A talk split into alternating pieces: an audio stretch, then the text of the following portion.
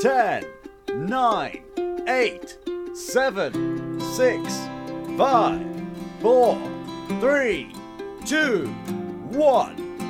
Hello, everyone, and welcome to 2019. We all face that inevitable question at this time of the year. So, what's your New Year's resolution? New Year, new me, we've all heard that one. But could people be taking the New Year, New Me idea a little too far these days? Today I'll be chatting about a recent surge in what is known as biohacking, a sort of citizen science community, some of whom are taking their genomes into their own hands, quite literally. Science moves so quickly that I even had to come back to this podcast and re record to make sure that I touched upon the media storm that hit us in November 2018 regarding the genome edited babies. So that's what's coming up. First off, I'll give you a bit of background about biohacking. Biohacking is also known as do it yourself biology. It's a social movement where individuals, groups, and organisations study biology in a community based lab space. More experienced biohackers, often with university level training, advise other novice biohackers. For some, it's a hobby, for others, it's a business. In November 2017, I came across an article in New Scientist describing how biohackers were editing their own genomes. A buzzword in the science field lately and making its way into mainstream news was CRISPR. CRISPR stands for Clustered Regularly Interspersed Short Palindrome Repeats. Rolls off the tongue, doesn't it? These CRISPR sequences are naturally found in bacterial genomes and they are repeated sequences which are built in to allow the bacteria to fight off a viral infection. See them as DNA sequences which code for little RNA guides, which chaperone tiny molecular scissors to the genome of an invading virus, allowing the viral genome to be diced up and destroyed.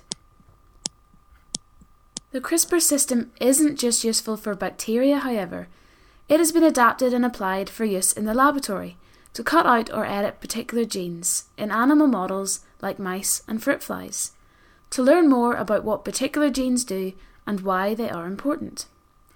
CRISPR also has the potential to transform medicine, correcting genetic defects, much like your mobile phone autocorrects your spelling mistakes, to treat and potentially cure human genetic diseases. However, like any gene therapy technique, it is controversial and potential risks, such as off target effects of these little guide RNAs, must be identified and minimised before this treatment is used on the masses. But these side effects didn't put off Josiah Zayner. Josiah took his own genome into his own hands and genetically engineered himself. You can go check out videos of this on his YouTube channel. Josiah is the CEO and founder of Odin, he set up the company after completing his PhD in molecular physics at the University of Chicago and after receiving a fellowship for NASA's synthetic biology program. You can pimp out your garage to be a home lab from the Odin website and carry out genetic engineering from the comfort of your own home on bacteria, yeast, and if you're brave enough, even on yourself. This raises the debate whether or not people should have ownership of their own genome and brings up difficult questions about regulation. On one hand, it's great to see science being made publicly accessible. There are kits for schools to use in the classroom to carry out some funky and low risk experiments. And I can see this inspiring the next generation of scientists. On the other hand, some people have ethical and legal concerns. From my experience so far, it's clear to see how academic institutions have to abide by laws and regulations with regards to genetic engineering. This is to make sure potentially dangerous organisms don't make their way out of the lab. Some call for similar regulation in the DIY biology field. On November 25, 2018, a young Chinese researcher hit the headlines when he presented his work at a conference in Hong Kong. He Jiankui has allegedly used CRISPR to modify the genome of human embryos, now born as baby twin girls. And this may not be the only case. he carried out very secretive research to delete a gene called CCR5, in the hope that the twins would become immune to HIV. How successful this deletion was, and how rigorous and thorough the research was in general, is now under question. For one twin, the deletion was apparently only half successful, meaning she still retains regular copies of the CCR5 gene. If every cell in her body has one unedited copy and one edited copy of the CCR5 gene, this twin, called Lulu, will be what is known as heterozygous and would not be HIV resistant at all. On the other hand, if half of her cells are fully edited and the other half remain fully unedited, she's what is known as mosaic and is only HIV resistant if her immune cells happen to fall into that edited category. The deletion of the CCR5 gene in the other twin, Nana, was apparently also not fully successful. This is a very complicated process, with the effects of the desired mutation not fully understood. Even if the CCR5 gene deletion was successful, the girls would be more susceptible to diseases such as influenza. To add to this, off target effects of this technology are also not fully understood. It is a relatively young research field which is highly regulated in many countries, both for scientific and ethical reasons.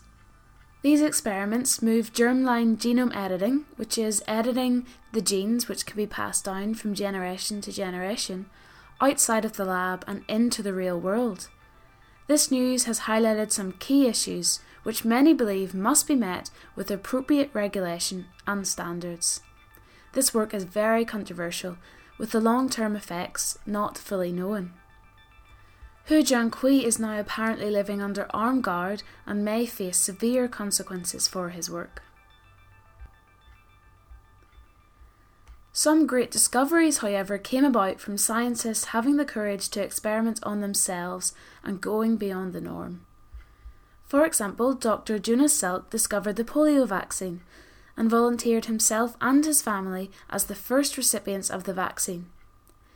In 2004, David Pritchard, a professor of parasite immunology at the University of Nottingham, along with nine colleagues, infected themselves with hookworm larvae to determine how the body reacts to hookworm infections. He found out that 25 worms was the upper limit before you start suffering the consequences. Professor Pritchard's lab is currently looking into the use of worms to treat symptoms of multiple sclerosis, and his work is being used in vaccine research against hookworm. These scientists were putting themselves at risk, but what we have learnt and what we have gained has been beneficial for us all. Access to technology certainly leads to development. Look at the massive progress that has been made in the computing and technology fields via the open source model, which encourages collaboration. This open access view is one of the main drivers for DIY biologists, who are making their research publicly available and community based. Academia is certainly moving this way, with free and open access research journals becoming more and more popular, and scientists being inspired to carry out public engagement to communicate their research more clearly. But biology research also brings with it a world of unknowns, unknown benefits, and unknown dangers. This is real life, real people, and real risks. So many believe it's important to have regulations in place to keep people safe. This topic highlights some really important issues and has obviously sparked debate. Do people have the right to edit their own genome? What are the consequences of germline genome editing in embryos? This is serious business, and with the ever increasing opportunity in the field of biology, I'm sure the debate has only just begun.